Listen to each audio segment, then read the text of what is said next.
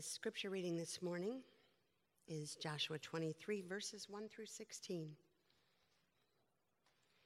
After a long time had passed and the Lord had given Israel rest from all their enemies around them, Joshua, by then a very old man, summoned all Israel, their elders, leaders, judges, and officials, and said to them, I am very old.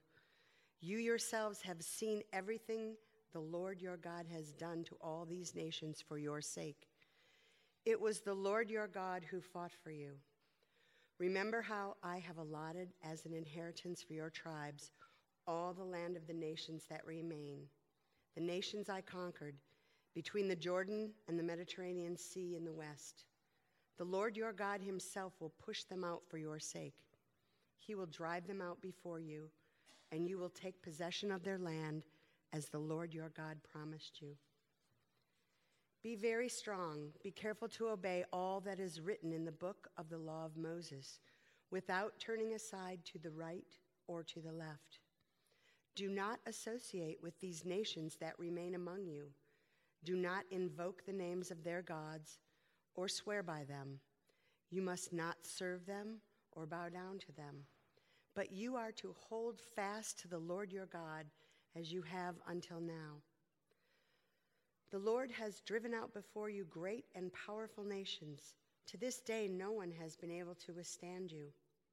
One of you routs a thousand because the Lord your God fights for you just as he promised. So be very careful to love the Lord your God. But if you turn away and ally yourself with the survivors of these nations that remain among you, and if you intermarry with them and associate with them, then you may be sure that the Lord your God will no longer drive out these nations before you. Instead, they will become snares and traps for you, whips on your back and thorns in your eyes, until you perish from this good land which the Lord your God has given you. Now I am about to go the way of all the earth. You know that with all your heart and soul, that not one of all the good promises the Lord your God gave you has failed. Every promise has been fulfilled, not one has failed. But just as all the good things the Lord your God has promised you have come to you, so he will bring on you all the evil things he has threatened until the Lord your God has destroyed you from this good land he has given you. If you violate the covenant of the Lord your God, which he commanded you, and go and serve other gods and bow down to them, the Lord's anger will burn against you, and you will quickly perish from the good land he has given you. This is the word of the Lord.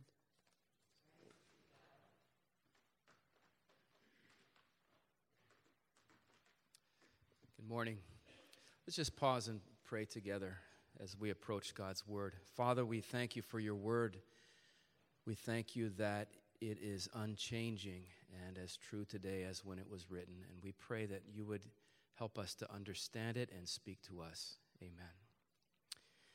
The Bible says, Ecclesiastes chapter 3, that there is a time to laugh. So I guess there's nothing wrong with laughter, right? Uh, we could add to that, there's nothing wrong with having a good time. 1 Timothy 6 says that God has provided us with all things for our enjoyment. Um, I say this so we understand that the, the, the Christian faith is, it's never been intended to be a cold, somber, gloomy religion. In fact, Romans chapter 14 says the kingdom of God is a matter of righteousness, peace, and what? And joy in the Holy Spirit. So the gospel calls us to be joyful. That being said, the gospel also calls us to be serious. I say serious about what? Well, two things that I want to talk about today. We, have been studying the Old Testament book of Joshua. We are approaching the end of that book, and we come today to the first of two final speeches that Joshua makes to, to the people of Israel as he's getting old and he's, he's about to die. And in this passage, Joshua expresses some concern he has, very serious concern about the pagan nations that still remained in the land of Canaan. And it might have seemed weird to the people that Joshua was concerned about this because at, at this point in the narrative, um, these pagan nations have basically all been conquered. There's just a handful of, of uh, idolatrous cities left. They, they've, they've been driven from the land. So, um, like it says in verse 1, the Lord had given Israel rest from all their enemies. So the people might think, why is he so concerned about these? There's only just a few nations, pagan, left. Well, Joshua is not concerned about the armies of these nations, he's concerned about the influence of them. And we might ask why. And I think we know the answer. It's easy for any of us, without perhaps realizing it's happening, it's easy for any of, us to be just influenced by cultural dynamics in the world around us in ways that would be really destructive for us. What's, what's intriguing these days is to notice that both religious voices and secular voices in our society are expressing concern about certain dynamics in our culture that are just they are they're taking us on a path of destruction so extreme individualism is destroying community um, rampant materialism is destroying the planet. And from a biblical perspective, the problem is not just that these influences are destructive for us, it's that they, they deny the goodness of God, they defy the authority of God. And it was the same back then. Joshua is concerned about the influence of, of these other So he, he says to the people, verse 7, he says, Do not associate with these nations that remain among you. Do not invoke the name of their gods or swear by them. You must not serve them or bow down to them. If you do, he says in verse 13, these, these pagan cultures will become snares and traps for you, whips on your backs, thorns in your eyes. You will perish from this good land which the Lord your God has given you. They, uh, they say that if you're in a boat on the Niagara River as you approach the Niagara Falls, about three miles before the falls, there's a sign posted that says danger zone. And you understand that if you don't, if your boat doesn't have a very powerful motor on it, or if you're concerned that the motor might, you know, not be reliable, you see that sign, you just turn around because that's when the current starts to get very, very strong. If you proceed closer to the falls, there's another sign that says point of no return, which means it doesn't matter what kind of boat you're in. You cross that line, you will be swept over the falls and gone. And it's sort of as, as if Joshua here, he's just posting some warning signs for the people warning, warning. Don't assume because there's no military threat from these cultures that you're not in danger. You could be swept away.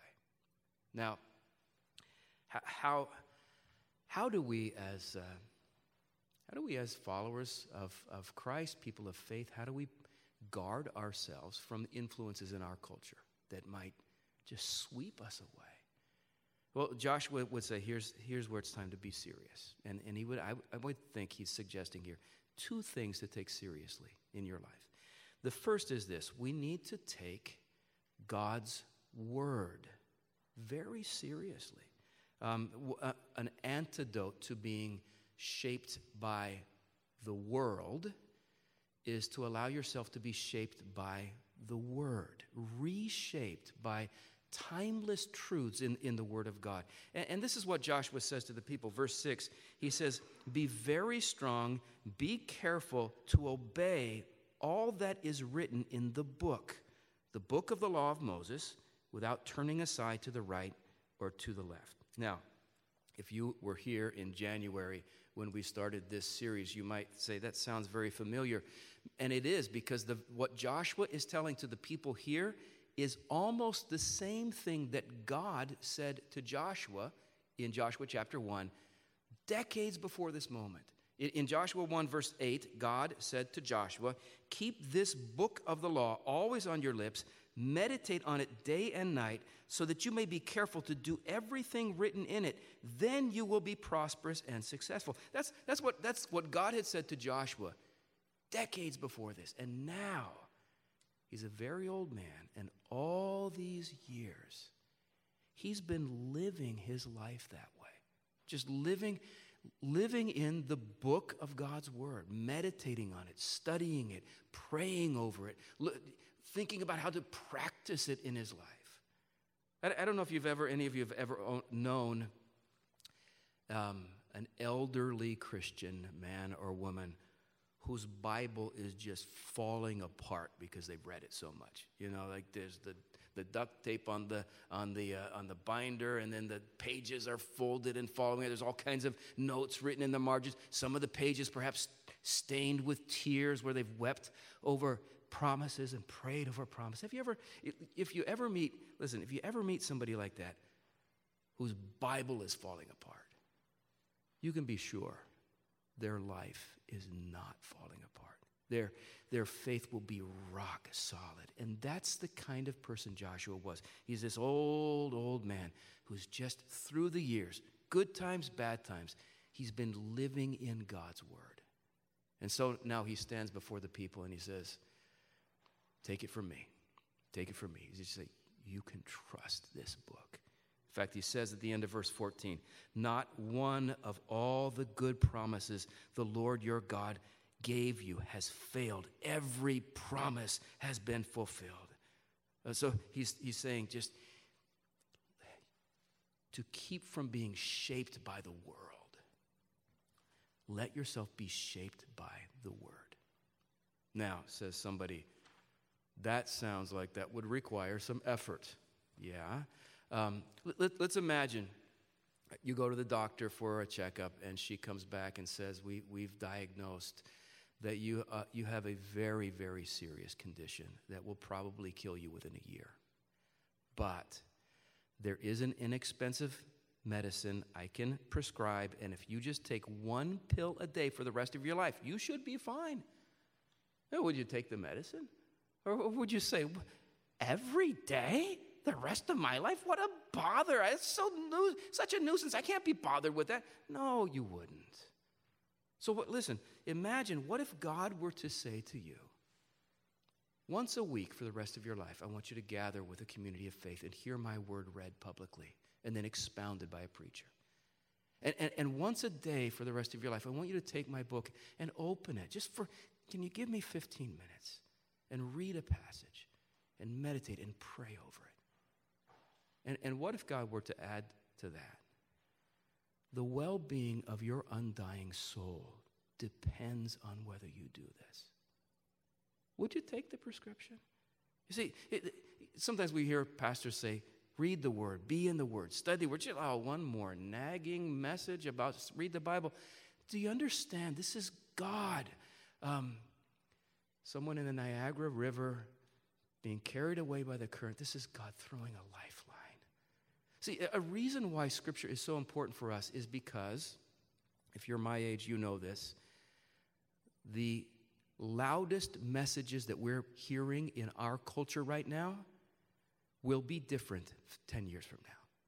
They change all the time.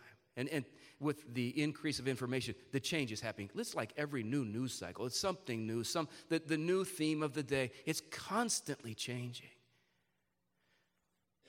God's word doesn't change. Jesus said, Heaven and earth will pass away. My word remains forever. So when Joshua tells the people to stay in the word, he's not nagging them. Oh, one more thing to do. He's offering them life, he's offering them something that won't change. So, how do we keep from being swept away from the, the cultural currents around us? First, we just Joshua would say, take God's word seriously. And then I think he'd say, take God's love seriously. God's love. Now, you said, where do we see love in this passage? Well, thir- 13 times in this chapter, Joshua uses a Hebrew phrase that is translated, the Lord your God. Uh, it's twice in verse 3, twice in verse 5, verse 8, verse 10, verse 11, th- verse 13 two times, verse 14, verse 15, verse 16. He just keeps repeating this. It's like a drum beat. The Lord your God, the Lord your God, the Lord your God, the Lord your God. And in Hebrew, th- this phrase, the Lord your God, Yahweh El- Elohim, this was covenant language. When, when they heard these words, It, it just reminded this is the God who made it. He uses this language, God does, when he forms the covenant with his people. What does covenant mean? Covenant means relationship. So when they heard this phrase, the Lord your God, this was a title for God that reminded them that for them, God was not just some abstract idea. God was not just some impersonal force. No, for them, God was a personal God. God was someone who really loved them and wanted them to be in a relationship with Him as His people. Now, what's interesting also to notice is two times in this passage, verse 7 and verse 10, Joshua warns the people not to serve the false gods of the nations around them. Don't serve the idols, he says. Now, you might expect him to say, don't serve the false gods, do serve the true God. Don't serve the idols, do serve the Lord. But he doesn't tell them to serve the Lord, not in this chapter. He tells them to love the Lord. Verse 11 Be very careful to love the Lord your God. Now, to be clear, there are many places in the Bible where we are told to serve God, but if you read the scripture as a whole, the general thrust of scripture is that God is much, much more concerned about our loving Him than He ever is about our serving Him. I mean, what, did, what did Jesus say?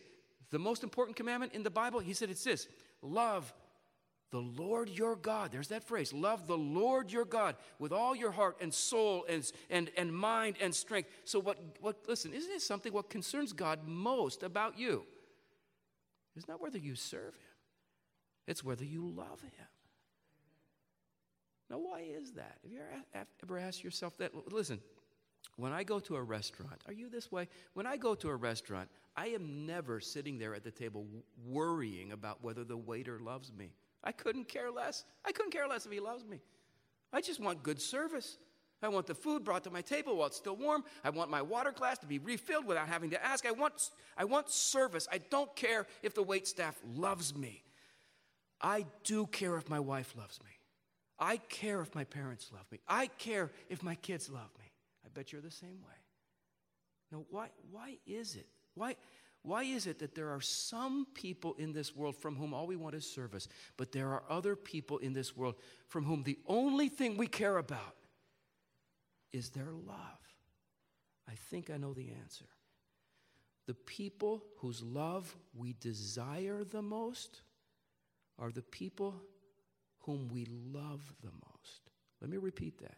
The people whose love we desire the most are the people whose love are the people whom we love the most. So, believer in Christ, what does it say about you to hear God say to you, What's most important to me is that you love me?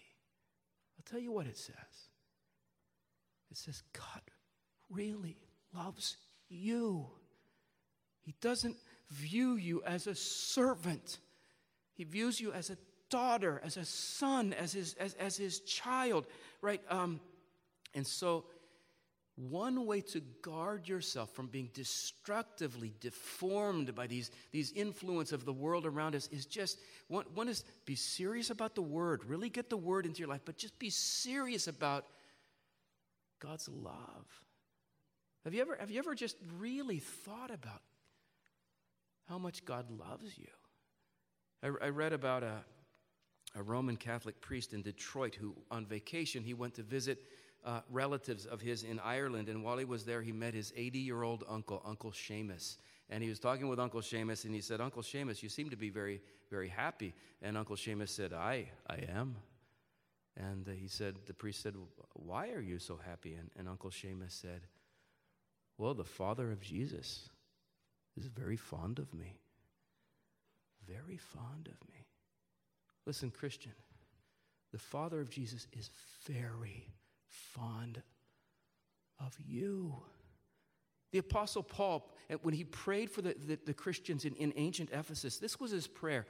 Ephesians chapter 3, he says, I pray that you may have power to grasp how wide and long and high and deep is the love of Christ, and to know this love that surpasses knowledge, that you may be filled to the measure of all the fullness of God. He just said, This is my one prayer for you. This is it. This is it.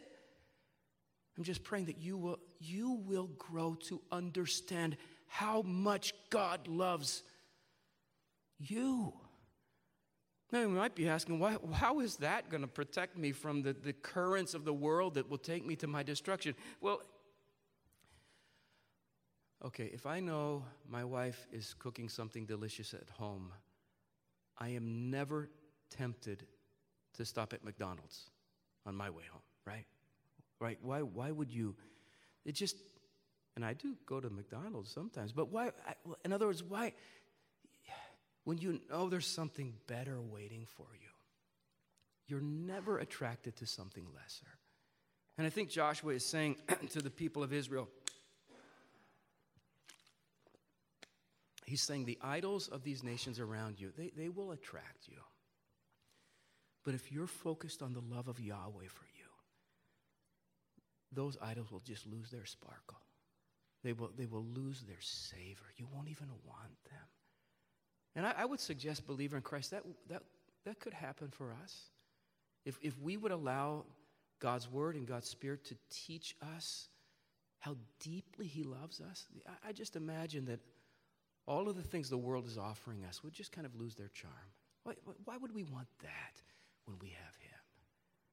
Well, for the ancient Israelites if they ever if they ever doubted that God loved them.